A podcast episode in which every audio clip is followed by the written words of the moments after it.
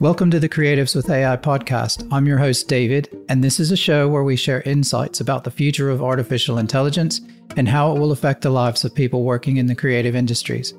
On today's show, we chat with Russ Shaw, CBE, founder of Tech London Advocates and Global Tech Advocates. In our wide ranging conversation, we touch on the current status of artificial intelligence in the UK and the UK standing in the global AI landscape, Russ's observations on AI from London Tech Week, and Russ provides some fascinating insights into India's tech transformation. Russ is the founder of Tech London Advocates and Global Tech Advocates. He originally founded Tech London Advocates in 2013 to ensure an independent voice of the technology community was heard, but with a focus on the private sector. Since then, he's been championing London as a global tech hub and campaigning to address some of the biggest challenges facing tech companies in the UK. Global Tech Advocates, founded in 2015, is now present in 29 hubs around the globe with over 30,000 members. In 2019, Russ was recognized as a tech titan in the Evening Standard's Progress 1000 list of London's most influential people, and Russ was awarded a CBE in the Queen's New Year's Honours List in 2021 for services to technology and to business in London. He's a founding partner of London Tech Week, a London Tech Ambassador for the Mayor of London, and a trustee for Founders for Schools and the government's Digital Skills Partnership. Links to Russ's profile and social media will be in the show notes on our website at creativeswith.ai. Thanks for listening, and I hope you enjoy this fascinating conversation with Russ. Russ, it's very nice to have you on today. Great to be here. Thanks for having me. I always like to start off and ask people, how are you doing? I can't complain actually. I'm doing okay. It's it's been a busy few months, a lot going on across Tech London Advocates and Global Tech Advocates. So, um, but all in all, looking good, and some nice things lined up for the autumn as well. So, uh, all in all, I'm in a good place. Excellent. Maybe a good place to start was if you just gave a couple of minutes on the background of Tech London Advocates and what Tech London Advocates is. I think it'll just help people who aren't familiar with with TLA. So maybe start there. Okay, very happy to. So Tech London Advocates is um, an open, inclusive, diverse group of all kinds of tech leaders which includes founders, entrepreneurs, investors, corporates, academics, professional services, all coming together in a voluntary capacity to do two things. One is to support and promote the startups and scale ups in the London tech ecosystem, and two, to be more of an independent grassroots voice about both the challenges and opportunities in London tech when speaking to media, government, and key stakeholders. And, and, I do all of this pro bono as my, my give back to tech. The group's been up and running for 10 years. We now have, we've just ticked over 16,000 Tech London advocates here in the capital, across the UK, and in over 70 countries around the world, which is quite remarkable. And then I've replicated this model globally. So I license the brand, the IP, and the operating principles for a, a whopping one pound a year.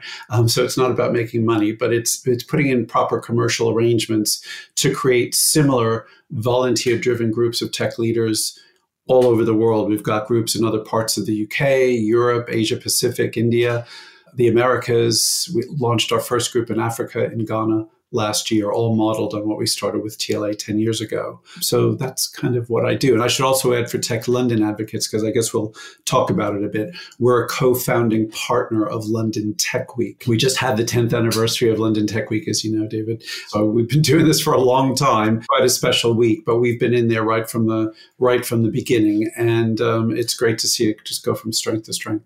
And full disclosure, um, I should say I'm an advocate and have been an advocate as well since 2015, yes, I think. Great. So I've I've been around for quite a while as well. um, sort of going participating in events in London Tech Week and all of that. Obviously, the AI uh, summit was part of London Tech That's Week right. this time, and I wanted to kind of get you on after London Tech Week. And I know you're super busy and everything, but I thought it would be really interesting to give you a chance to to be really busy during London Tech Week, to talk to loads of different companies, loads of different people, get all sorts of different perspectives. I'm going to make a guess that AI was probably a fairly large part of the conversations that you were having with people. It was. I can't imagine. Yes. What was the general sentiment I think that you that you got from over that week? Because now that you've had a couple of weeks to kind of sit and really let it yeah. resonate with you a little bit, what you know, was there like a big divide in opinions and, you know, what were the main arguments? Yeah, I think, I don't think there was that much of a divide. I think it was more a coming together for people to, to, to learn more from each other, to hear from different types of leaders about how they view what's going on with AI, generative AI, large language models, etc. I mean, just to step back and give your, your listeners some context, we had I think over 30,000 delegates at London Tech Week. So it's the largest one we've done by far. And over 40% were from overseas. So there were massive, a massive amount of international delegates, which, you know, gave the, the event a, a very international feel.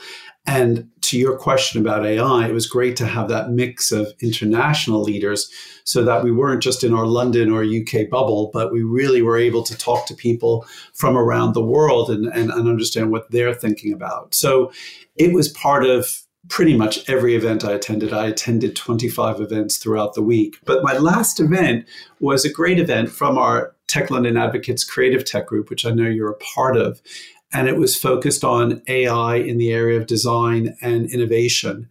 And it was a really interesting discussion to bring together more of the the creative minds, if you will, the folks who are out there thinking about the future, the, the design folks who are, you know, designing the products and services of the future and to get their views on where this is going. But it was part of every discussion. You know, the Prime Minister, Rishi Sunak, opened London Tech Week. AI was an integral part of his opening remarks. He then did a one-on-one fireside chat with Demis Hassabis from uh, Deep, uh, Google DeepMind.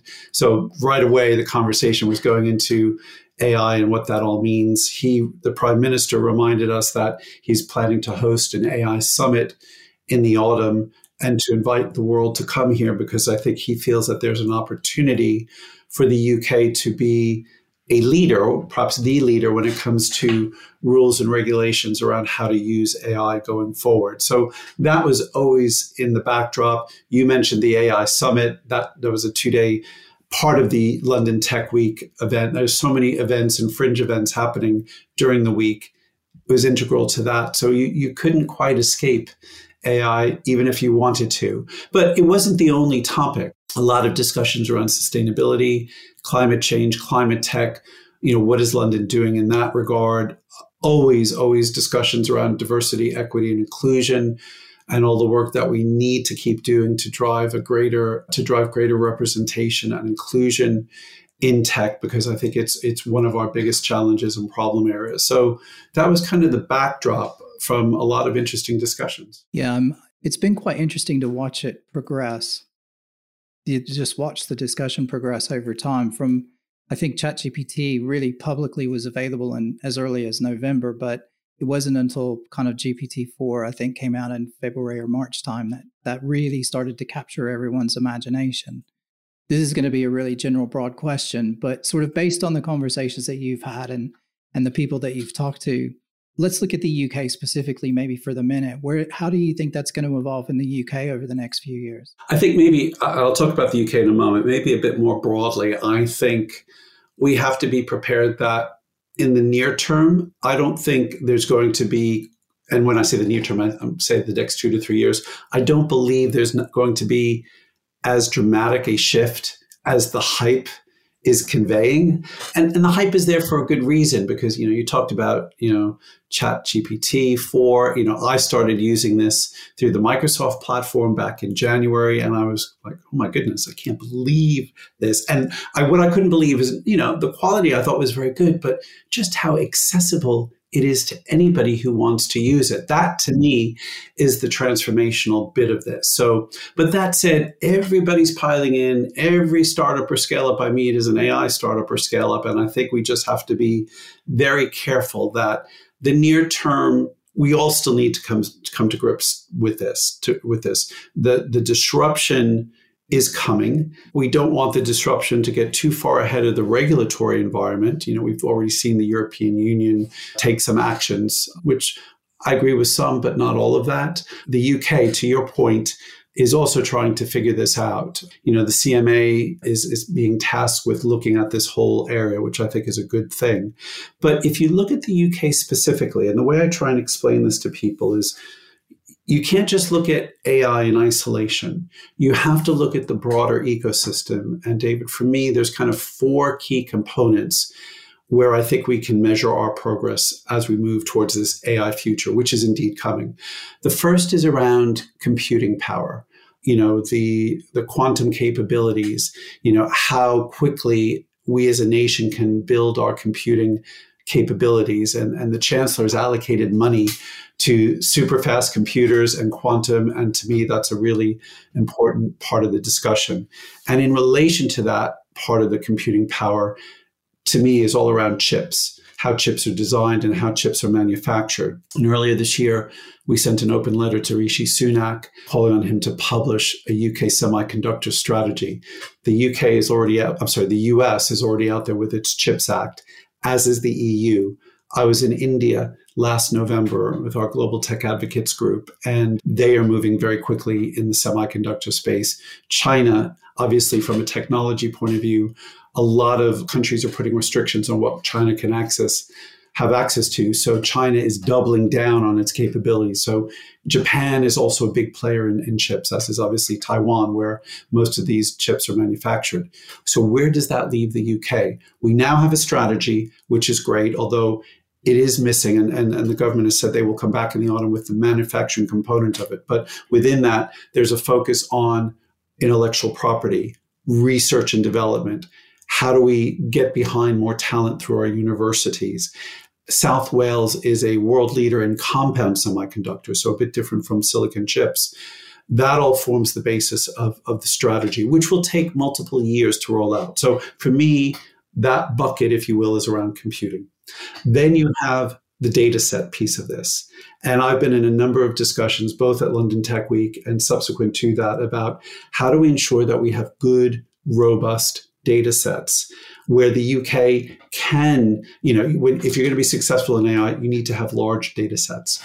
Big markets like the US and China have those capabilities. The big tech companies have enormously large data sets. We're not in that position. However, we have the National Health Service. And you know the quality of the data is not probably where it needs to be, but you have a, a very large data set there. We just had London Data Week. So two weeks after London Tech Week, we had London Data Week led by Theo Blackwell, the Chief Digital Officer for London. And he's done a brilliant job over the years, really focusing on data, open source data, what the Mayor of London's office can do to make that data accessible. And I haven't seen that in many other cities around the world. So, you know, that is kind of the opportunity that we have to focus on is the data sets. And within that, one other point I would make is the inherent biases in those data sets. And that comes back to the whole diversity and inclusion topic, which is how do we make sure that we're not baking in data sets that have biases already in them as we go into this generation of AI. The third piece is around talent. Do we have enough talent across the UK that is fully equipped for the world of AI? And I would say no. Do we have a workforce that is fully equipped, not just on the high end skills, but even more basic digital skills? We have so much that we need to do in that space. And I actually think with a, a, general election coming up in the UK, you'll see the Labour Party really focus on digital skills. I got to hear from Lucy Powell the other day, who's the shadow secretary for what is still called in Labour digital culture, media, and sport, outlining this as a key priority. And then the fourth area is around the rules, the regulatory frameworks, et cetera. Where does the UK sit vis-a-vis the EU, vis-a-vis the US, and other markets around the world? And I think this is where the prime minister also sees an opportunity. So I think in comparison to a US or China, we're going to have to work that much harder. The flip side is we do have advances in many of those areas. London is already a booming AI hub with, you know, well over a thousand AI companies. So we have talent here. We need to increase the talent pool in order to support that. So I'm sorry, it's a long-winded answer to your question, but I always think it's important to give people a broader context of it rather than this slice of AI what does the full ecosystem look like to ensure that we will be a world leader in AI? And I do think we will be. You know, and training gets brought up quite quite frequently in a lot of the discussions that that I have. In fact, I've, I've had Professor Stephen Watson on from Cambridge University. Yes. Talking about how he can use, and universities might be able to use AI, not from just from the student side, but also from the teaching side. How, you know, how it can help teachers provide better materials. It can help them write better class plans. It can help them grade papers better and, and, you know, student work better and faster. And it can eventually, you know, they, they expect it will kind of lead into students almost having a one-to-one teacher that they can go to and ask a lot more questions and if they can't understand something you know so we'll be able to tailor education and learning to individual students. And you know so that's going to be a great advancement but you're right you know we don't have those skills necessarily today. And how do we get from where we are now you know to that point? You know there are all kinds of research reports that are out there but i think from everything that i've seen there is upside in AI in terms of productivity and what it will do for people's jobs. I thought you did a, a lovely job outlining for, for teachers, for professors, how AI can really help them in their day to day job. And I think for many roles, for many occupations, that's going to be true. I mean, I'm sure we'll talk about the downside to this in terms of how jobs will be eliminated, but it can be a great productivity enhancer, which is which is which is encouraging.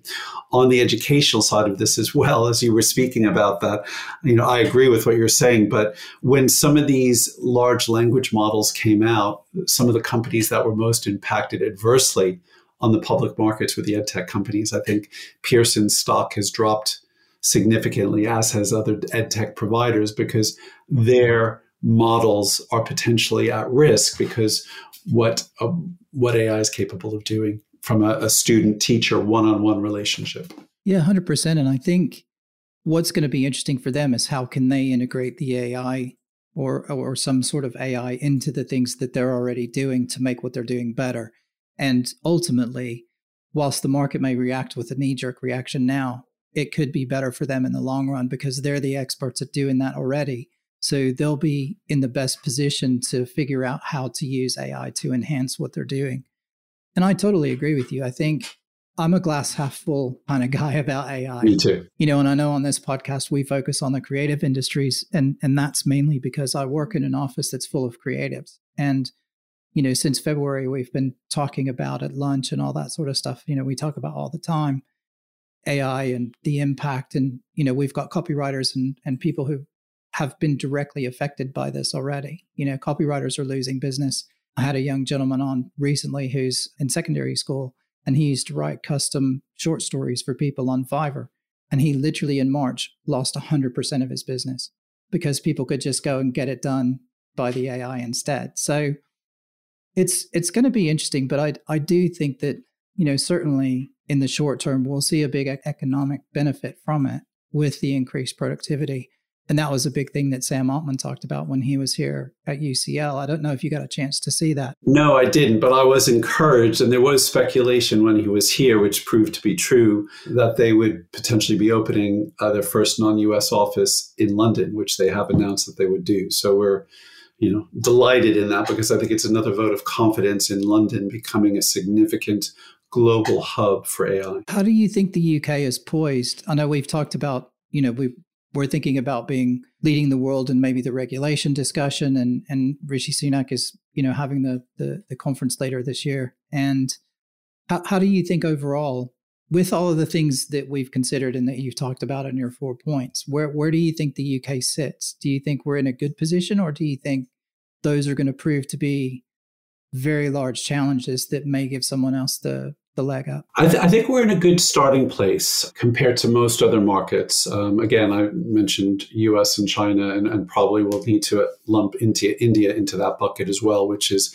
I think India in 10 years will have the largest tech, tech ecosystem in the world. And we can talk about that later if you'd like. So I think we're well placed. I do think we've got some, some challenges that we're going to have to address. But maybe just to talk a little bit more, because I also, and I know you're, you're very much focused on the, the creative industries, which is fantastic. I'm, I sit on the Creative UK Council as kind of the tech person, always talking about creative tech, why it's important, et cetera. And I, I said at our most recent council meeting, to the the other leaders at Creative Tech, we really need to put together a paper on you know, the role of AI in the creative industries. Where's the upside? Where's the downside? What does this mean?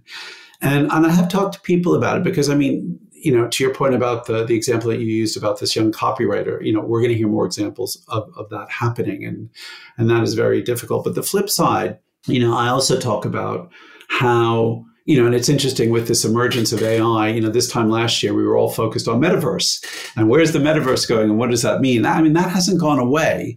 And to me, all of these areas are interlinked. So as we amp up our computing power, as we build greater data sets, as we focus on getting more talent into the sector, obviously AI is, is, is out there as a, a clear tool. But the emergence of the metaverse, I think, is going to is going to come that much closer. And when I speak to people, particularly in the creative industries, that is a whole area that is going to require immense creative talent. Obviously, deployed in a different way, but as we build a metaverse going forward, the creative skills that we're so good at in the UK across multiple aspects of, of various creative sectors are going to come into play in the metaverse. And to me, that is exciting. So when I talk to a lot of the creative folks that I engage with, I always kind of say, look, think about where the world of digital is going. Take a look at the metaverse, look at your own skill sets. You know, if you're in design, if you're in production, whatever it might be, and think about what kind of skills you might need to enhance in your own individual portfolio. Because in two, three, five years' time, your skill set's going to re- be required in a whole new way. And that to me, I think is going to create, and you know, the UK globally, you know, when I travel the world, you know, our, the recognition that we punch above our weight in tech is clearly there, which is wonderful. But the UK is is wonderfully known for its strength in the creative industries. You go to China, India, the US, the UK is highly, highly regarded, you know, across a variety of areas. So I think there will be disruption, there will be job losses. But if we can collectively get our heads around this and say, we're going to put our future of the creative industries in this future world of digital, and here are the things that we want to do and drive. I think that will create a whole new generation of talent that will position the UK in a very, very good way. It's going to take a lot. It's going to take a lot of creative thinking as we go through this transition. And that's why I mentioned to the Creative UK Council let's get those thoughts out there now. Let's feed the, you know, when Rishi Sunak opened London Tech Week, he talked about digital and tech, but not once, not twice, but three times he talked about the importance of the creative industries. And I was sitting there in the audience saying, I can't wait to get to the next Creative UK Council and tell him he's talking about the creative industry yeah, the yeah. way he talks about tech. And to have a prime minister who understands these sectors is really important. You know, he's not going to be around forever, but how do we leverage that um, leadership to help build vi- greater vibrancies in these different sectors? It's a great point, Russ. And I think I think what's interesting about where we are now is, you know, of course, machine learning's been around for 30, 40 years. Yes. I mean, that's it's it's and a lot of what we call AI is actually machine learning. And it's it's important to make the distinction between the two and I am going to have somebody on that's going to come on and, and really get into the nitty gritty about trying to help people understand what the difference is. But I think what captured everybody's imagination is that the the large language models and the stuff that's come out recently, you know, it feels more like it has some sort of intelligence than it actually does. It's still just an algorithm that just does predictive analysis, right? And it just predicts what word comes next or what it thinks is the best word to come next in any given context. But I, I've got a guest coming on next week, and his name's Keith Smith, and he runs a podcast in the US. And I was sort of doing my research and listening to some of his podcasts, and he just had someone on who was talking about the fact that, you know, they do video and image 3D imaging and I can't remember the guest name, so I'll put it in the show notes. I will look it up um, to give credit where credit's due. But what he was saying is, is he said, you know, on any shoot, there's always a creative director, and he said the creative director is all he's doing is he's prompting us like he would prompt AI to get what he wants from us when we're taking photos of a scene. He's like that creative director is going to do exactly the same thing with Midjourney or something to get an image or a video of what he wants. And he said the people who are those creative directors are never going to go away. My question then, and I really want to follow up with them, and I want to say, well, the thing is, is that it's all the assistants that work with that creative director over years and years and years that then gain enough experience to become their own creative director. But if we don't need those people anymore, where does the next generation of creative director come from? And this is the and and people who listen to the podcast know I bang on about this all the time, but it's I'm worried about the long-term erosion of the junior the new people coming into whatever industry it is. It could be data analytics, it could be film, it could be copywriting, it could it could be a, a lot of different things. Absolutely. I think I, I think it's a really really smart question and I guess and I'll have to listen in to see what what he has to say, but my sense is that some of that talent may go away, but also, you know, we're going to need creative directors and creative assistants who operate in the digital world the way we've used creative directors and creative assistants in the analog world. I think we just have to have that open mindset that says the types of creative thinking and creative direction that we will be getting in this digital world of the metaverse, whatever it might look like, is probably going to require a different skill set. And the way I explain this to people is I'm, you know, many, many years ago, I was trained as an accountant, but I then focused, I built most of my career as a marketeer. And I don't recognize the marketing role today from what I learned 20, 30 years ago. You know, you're out there doing television ads and you're, you've got your brand metrics and, you know, you've got your above the line and below the line and all that kind of stuff. And the, the, the, chief marketing officer function today is really, really different in terms of the metrics, the tools that you have to use, the understanding, the training that's required and also the engagement that's required with your you know your CIO and your CFO it's it's a much much different role from what it was 20 or 30 years ago. And i think we have to you know, think about that when we say let's look into the crystal glass and say look the creative director and those creative assistants are not necessarily going to go away but the job description of what they need to do and what skills they need to have is going to look different from what it was 10, 20 years ago. That's where we need to keep an open mindset. That will also attract a different type of person into being a creative director or creative assistant versus you know how that person was attracted 20 years ago. I mean if i were starting my career today would i be going down that marketing route or would i be doing something different focused on product or chief information officer or more in the data space? Maybe. But that's to me the, the excitement about what's coming. But we have to inform all kinds of people, young people in schools about the opportunities. You know, I think there's, you know, I think the tech sector here in the UK and elsewhere uh, until recently, we did ourselves a disservice. We were always banging the drum about STEM, science, technology, engineering, mathematics. You got to study those. And, and yes, we still want people to study those. But we didn't talk about STEAM, you know, the arts, design. And, you know, when I've spoken to parents recently and they say, well, you know, my son is interested in design or art and wants to keep going. And I've always said, now, now I say, great have them keep doing it. Really important. We need people with good art and design skills, creative skills, good writing skills, because what we've seen in the analog world, we need in this digital world. So let's make sure that our young people are able to do that. And again, re- referencing back to Lucy Powell, she talked about this as part of changing the curriculum. So I thought, that's great. The other side of this as well is how do we upskill and retool and retrain older folks like me, you know, the 50 somethings, the 60 somethings who need to work longer, who are looking at their skill set and saying, you know, especially in the creative industries, do I have what it takes to work for another 10 years? And do I have what it takes to be, you know, a great creative person in the digital space? I think many of them would say probably not. But rather than them say, us saying, well, then, you know, drop out of the workforce or do something else, please get reskilled, stay in the workforce for another 5, 10, 15 years, bring your experience and that newfound digital skill set into your role, whatever part of the creative industries that's in. That to me is the holy grail that we have to work on collectively.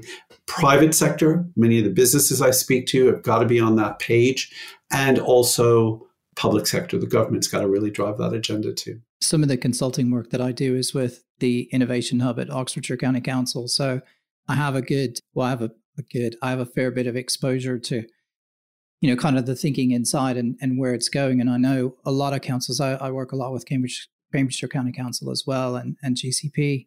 And I know, you know, both of them are, are working very hard to try and make sure that they're staying current, that they have an idea of what's going on with the latest technologies and how they can uh, use those technologies to really make lives better for the citizens because that's what they're there for at the end of the day. It's there to provide services, it's there to help people and to make sure that, you know, people have a nice environment in which to live and that they get taken care of. There is a strong sense of purpose within those teams already, which is which is really good. Um, and it's it's been good to sort of help work on some of those projects as well. The other interesting thing is is in our very first podcast, actually, we had a, a gentleman on from Devon named Wo King, and he's building AI tools for disadvantaged families in particular. And he does a lot of training for exactly for the types of people like, you know, for for those of us that are a bit older in our 50s. And um and what what was saying is he said what's been really interesting by going through the training is is he said that the people who work the best with AI are people that are older, like much older and much younger because they they don't have any preconceived notions. Right. They don't try and make it more difficult than it really is. They don't try and outthink the computer. They just ask it for things in plain English. And then they get better results because they kind of let it do its thing. Whereas I think I'll consider myself on the border, but um, a, a, lot of particularly tech people or yeah. creative people, we, we get so overly detailed about it and we want it to do exactly what's in our mind instead of letting it do its thing. And so we try and be over prescriptive. So there could be a really good opportunity to use AI to help. And I, uh, it's exactly like you were saying. I think as we get older and start to, you know, maybe come where we would normally come out of the workforce, that having those AI tools might enable us to do different things for for much longer, and we can use those skills, those communication skills that we've built up over time, you know, to be able to use those tools better and hopefully we can be part of the the class or the cohort that actually trains the AI how to deal with people better. And maybe we can teach it some people skills because it's those of us who were around before there were computers you know we had to have people skills. Now now not so much. Well yeah I, and, and i think you know you're raising a good point about the importance of human interface because you know i i just don't see that going away. The types of skills that you have in this human interface is key. But I think that's going to be a really important perspective here. And you know, there are people who are talking about this notion of singularity when the the algorithms are driving the algorithms and driving the algorithms, and you think, yeah, that is going to be possible. But where is the human interface? You know, and there'll be an output at the end of all of that. But where is the human interface that can look at that and say, well, well, yeah, that makes sense, or actually, no, we don't want that. You know, that's I think I think the human mindset by and large, you know, we're still here after millennium. You know, we're still able to keep ahead of the curve here. You know, for me, the upside to all of this is how do we use the tools from AI, you know, to continue to drive the advances in medicine and, and healthcare, and also to tackle what I think is our biggest global problem, which is climate change. I mean, look at the, this is going to be the hottest year on record. You know, June for the UK was the hottest ever recorded. Um, Mother Nature is speaking to us. And so, how do we not only go through this energy transition and all of that, but how do we use the AI to help us with the metrics, to measure what's going on, to learn, to understand, to try and predict what comes next, and to also help us to come up with solutions that say, look, if we did this or we did that, that will that will ease pressure on the climate. And obviously, a lot of human interface is required for that. But hopefully, the AI can help us to tackle those problems and issues. And I think I sense that there's a growing optimism around the, the, the energy transition movement. And I think AI is going to be a, a, key part of how, how we get there more quickly. How do we equ- equip, better equip our grids to support renewable energies. Well, you know, whether it's machine learning or the AI tools, they will play a role in that. And um, that's a whole nother podcast. Yeah, it is. but the, the, the, the, energy and the grid and all that is a whole. Oh, I know, and, and, that, and that that's that that is a big one. But you know, this is where I, I you know, like you, I look at this as, from a glass half full perspective and say whether it's the creative side, the the climate issues you know the day-to-day technology issues robotics et cetera to, to advance things we've got to we've got to work with this stuff and it and it will make a difference there will be times when this will go wrong and that's where we have to i think prepare the population say look we're not always going to get this right some bad things are going to happen with ai but let's not let that derail this hopefully more positive upward trajectory but we're going to see some ugly things happen. And I just, I feel it and see it today. And I just kind of prepare people and say, you know, it, it's been rough going with misinformation and all that deep fakes. We ain't seen nothing yet. So, how do we as a society evaluate all of this stuff? And, and this is why I come back to equipping the nation, informing and educating them, closing the digital divide. You know, there's still, a, you know, I don't know, I think the number is one or two million folks in the UK who still don't have access to digital. You know, exactly. We're playing around at the bleeding edge of it, and there's a whole load of people in the middle and, and the bottom and lower middle, I guess. Yeah. Who, this isn't even an issue because it's not even on their radar. No, and and then you know how do you? But when you bring them in, how do you give them the skills and give them the knowledge to to know the do's and don'ts about what you should be doing you know don't don't give all of your personal information away for free you know uh, the things you know the sensitivities about basics like passwords and stuff i mean you know we're all guilty of this but people who we need to bring in who are just struggling to keep up day to day but we want them to be digitally engaged how do we make sure that we, we deal with this? One of my bugbears that I've shared with the Department for Education in the past has been, you know, we've got some of the best universities in the world here.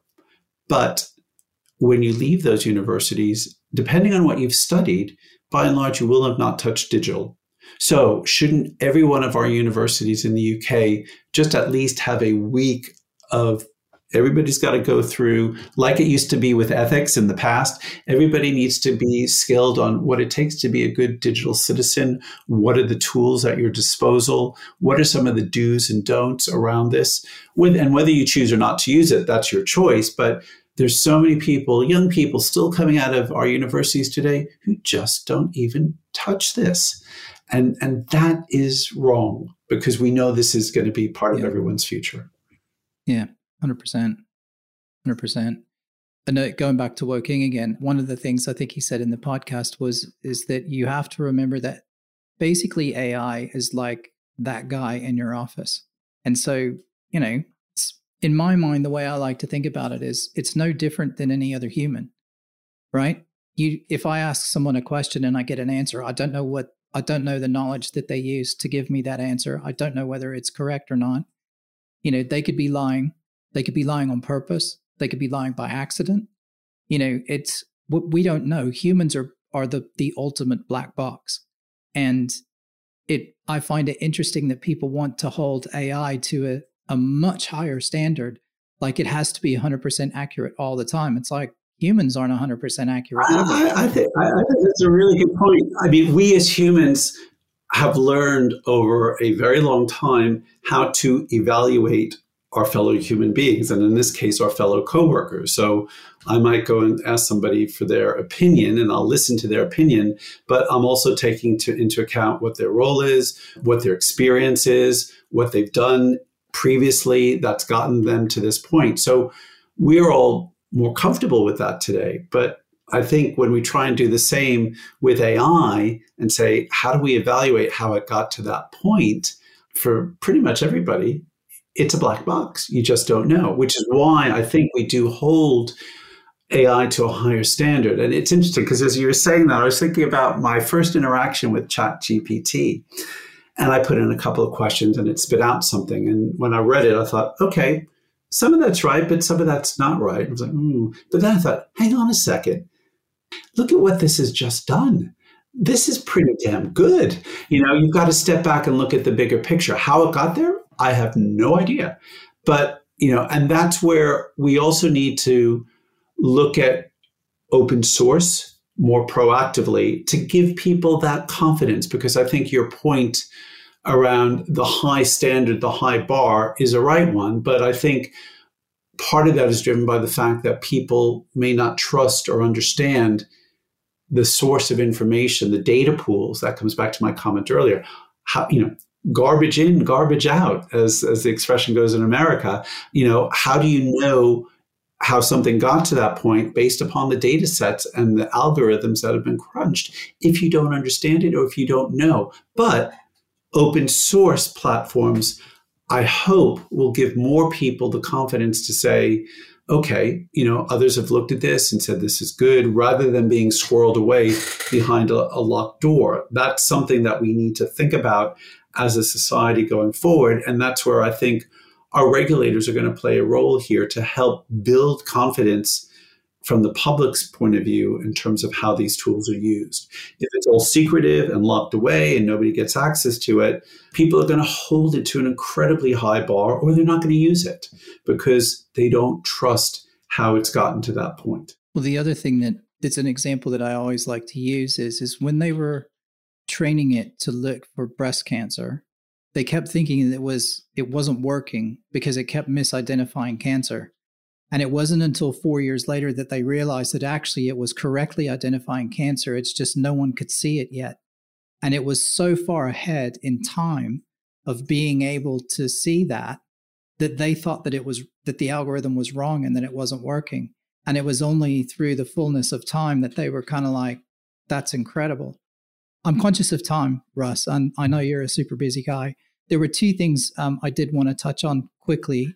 You mentioned India earlier, yes. and it was one of the questions that I sort of had. And so it was more about emerging markets. And again, because you're part of global tech advocates and you have that exposure to different parts of the world, I was kind of curious about how you thought that they're going to be and, and, and how do you see AI sort of playing out in those markets? And I know you specifically mentioned India before and, and you've been very optimistic about. So so, India, just to give you some context, so we organized a Global Tech Advocates Summit there last November with our Tech India Advocates Group, and we had 40 advocates from around the world. We all paid our own way, but we had the most amazing week going to Bengaluru or Bangalore, Mumbai, and a second tier city called Hubli. And we learned a lot. We met entrepreneurs, we met investors, we met government officials. But one of the things that we, we learned about while we were there was something called the India Stack. And I do encourage people to look at this. So, over the past few years, the Indian government has done a few things with, with its entire population. One, everybody there now has a digital ID. I know in the UK, digital IDs are a concern for privacy and all those kinds of reasons. But everybody in India now has a digital ID. Everybody in India now has a digital healthcare account and they're all linked together. So, you know, when you have some a problem, whatever, you've got a digital healthcare account. Literally over the past five years, I think the number is four to 500 million people in India have opened some type of bank or payments account. So I think the number is 900 million, don't quote me, or possibly a billion of the 1.3, 1.4 billion in India have some type of bank account or payment vehicle from where it was just a few years ago. And they're putting all of these pieces together and coupled with internet services in India are the third cheapest in the world. So everybody has access. And even we had experiences, you know, the, the uh, street vendors selling their wares, you know, not even with, not smartphones, but just basic old feature phones tap your phone to their phone, payment made. So cash is going away. The government is benefiting because more transactions are happening digitally and they've got a revenue cut on that. But what the, the thing that really struck me is if you look at the size and scale of India, and this comes back to AI, a market of 1.4 billion people, and everybody's got some degree of access. And then you've got an entrepreneurial class, and in India they call them, I hope I say this right, Bharatpreneurs. So Bharat is the name of India for Indians. So Bharatpreneurs in terms of, you know, kind of changing the, the name entrepreneur. That class of entrepreneurs is innovating like you cannot believe in terms of looking at the challenges, and India has enormous challenges and how they drive that. So for me, when I step back and look at what's going on there, one, the transformation is going to be remarkable. But two, coming back to my point about data sets, wow, they're going to have some massive data sets. And, and that's going to drive the global AI agenda. So, you know, they're also working on the computing power side of things. They're working on upskilling their workforce. When we were in Hubli, we went to an academy run by the Deshpande Foundation that literally goes into rural communities, um, poor rural communities, and recruits young people from 17 or 18 to 21 to come and learn computer science and English. And w- when we were there, oh, they now have 80% of the students are women, young women. And you just look at what they're doing there. And, you know, some of those students will go back to their communities. Some of them will go to Bangalore or Mumbai and get a good job. But there's a massive transition and transformation underway that underway there that I've not seen anywhere else in the world. And you have to believe that artificial intelligence, you know, you've got you know, when we talk about the creative industries, you've got the headquarters of Bollywood in Mumbai. You know, they're looking at this as well and trying to figure out. And I spoke with somebody, actually, a, a Bollywood actor who was here as part of the India Global Forum recently. And, you know, he was just so in awe of AI, but also thinking about what that means for himself and his occupation as an actor in Bollywood. So, so India for me is very interesting. One last point that I always talk to people about now is is it's not just India, but I talk about this emerging arc of tech that we don't see enough of here in the UK or in Europe, or I say to my friends in North America, you're not focusing on this the way you should be. But from the Middle East, Dubai, Abu Dhabi, and now increasingly Riyadh, through India into Southeast Asia. You know, you were at London Tech Week. The delegations that came from Thailand, Singapore, Malaysia, Philippines, Indonesia was off the scale.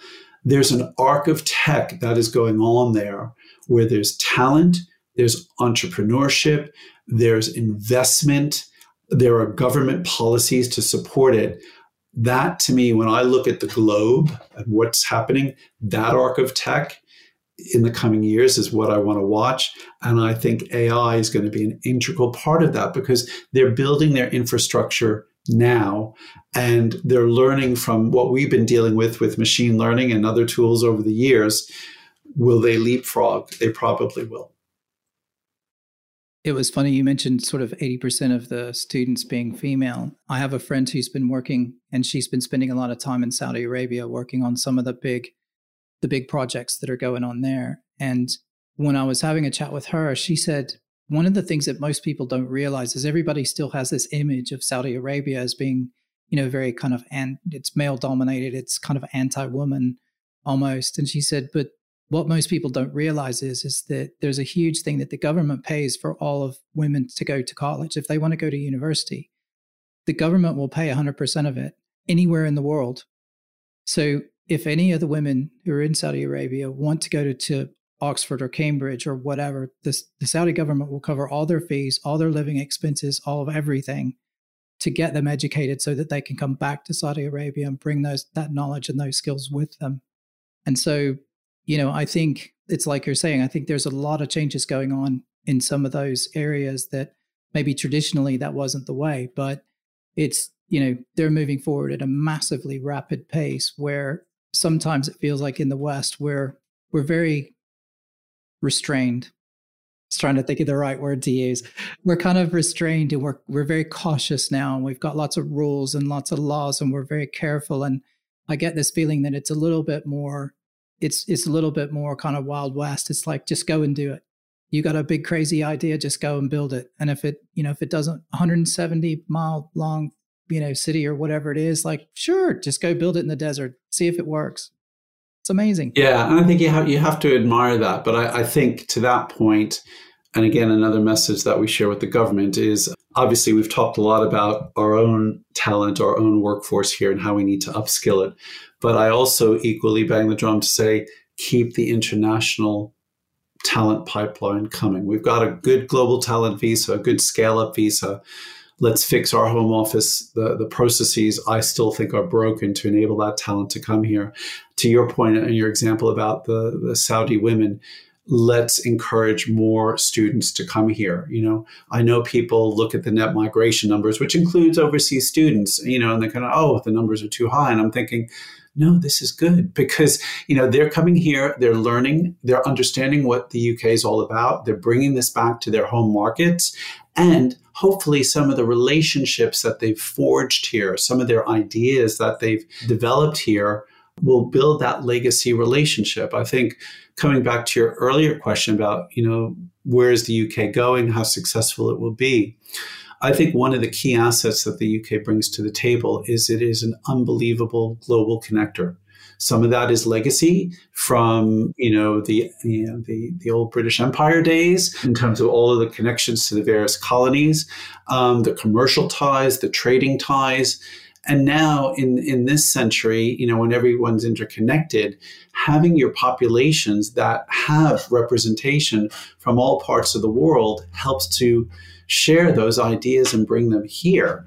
Or when we want British startups and scale ups to expand internationally, you know, these are the people that you should go and meet. It's that cross pollination that has made UK tech successful that I think makes our creative industries so successful that we have to keep nurturing and growing and developing. And, um, and we need to facilitate that as much as we can because I see a lot of dynamism elsewhere around the world. And I always say to our government ministers, we need to be connected into that. And let's get the knowledge transfer so that we can develop that here because we've got great talent here. That to me is a, is a key part of what we need to get right over the next 10 years. Right. Last question. Again, I'm, I'm sort of conscious of your time and I, I appreciate you taking the time today. This is a little bit funny question, but what if you could make your own sort of dream AI project to to make tech better or make the world better? Like what's your what's your crazy ai vision that if if you had the resources to do it and could just go do something do, do you have an idea of what you um, do? good question. I haven't really thought about it but for me the project would have to come back to the data sets and looking at and bringing together people from different backgrounds genders races ethnicities people with disabilities, sexual orientation, whatever it is, and to almost create an, um, a massive team of people that look at data sets, both large and small, and scrub them and look at them and say, what was built by, you know, young white men, lots of coders, programmers, whatever. How do we look at that with a completely different set of eyes? Because I think one of the fears I have, although I'm, you know, a glass half full person, but one of the fears I have is that the, the biases, the way these data sets have been built comes from one segment of the population. And as we build and grow and develop these data sets through AI, we're baking that into a whole next generation. So how could we almost parachute in the the data scrubbing team that looks at this and says, "Why did you build it this way?" Or, you know, I would have not asked that question or I would have not captured that data in that way. We should be doing it this way. And here's why I feel that. That to me, I think would be great because it would give me and I think many other people more confidence that the data that we're using for AI is reflective of the entire population, not just one segment. We could talk for hours on that one topic alone. So, um, Russ, thank you very much for your time today. I really appreciate it. It's been a really interesting conversation. Yeah, just thanks for coming on. Thank you for having me. Great to discuss this with you, David. Okay, folks, that's a wrap on another amazing episode of Creatives with AI. Thanks so much for joining us today. We really hope you enjoyed the conversation as much as we did. If you want to stay up to date on how all things related to AI is impacting the creative industries, then be sure to subscribe to the podcast on whatever your favorite platform is. We're on them all. And follow us on social media. We're on mainly Twitter and LinkedIn, but we're the same handle everywhere, which is at Creatives with AI. We'd also really appreciate it if you could just take a minute to leave a rating and a review on Apple Podcasts or Spotify. Those are our two main platforms, and it really helps other listeners find the show, and it also helps us get more popularity and more exposure. So it'd be amazing if you could help us with that. If you've got any questions, topic suggestions, guest recommendations, feel free to send us an email. The best email is hello at creativeswith.ai. or you can shoot us a message on social media. Either one is fine. We love hearing from all of you, and we can't wait to bring more exciting episodes in the future. And the best way we can do that is to get feedback from the audience and have the audience tell us who it is you'd like to hear from and what things you'd like us to ask and what topics you'd like us to talk about. So please use that. Let us know what you want to hear, and we'll do our best to get it for you. And last but not least, we'd like to give a shout out to our sponsor, Futurehand Limited, who make this podcast possible. Your support means the world to us, and we really appreciate it. So thanks very much that's it for today. So until next time, take care, everybody, and stay curious.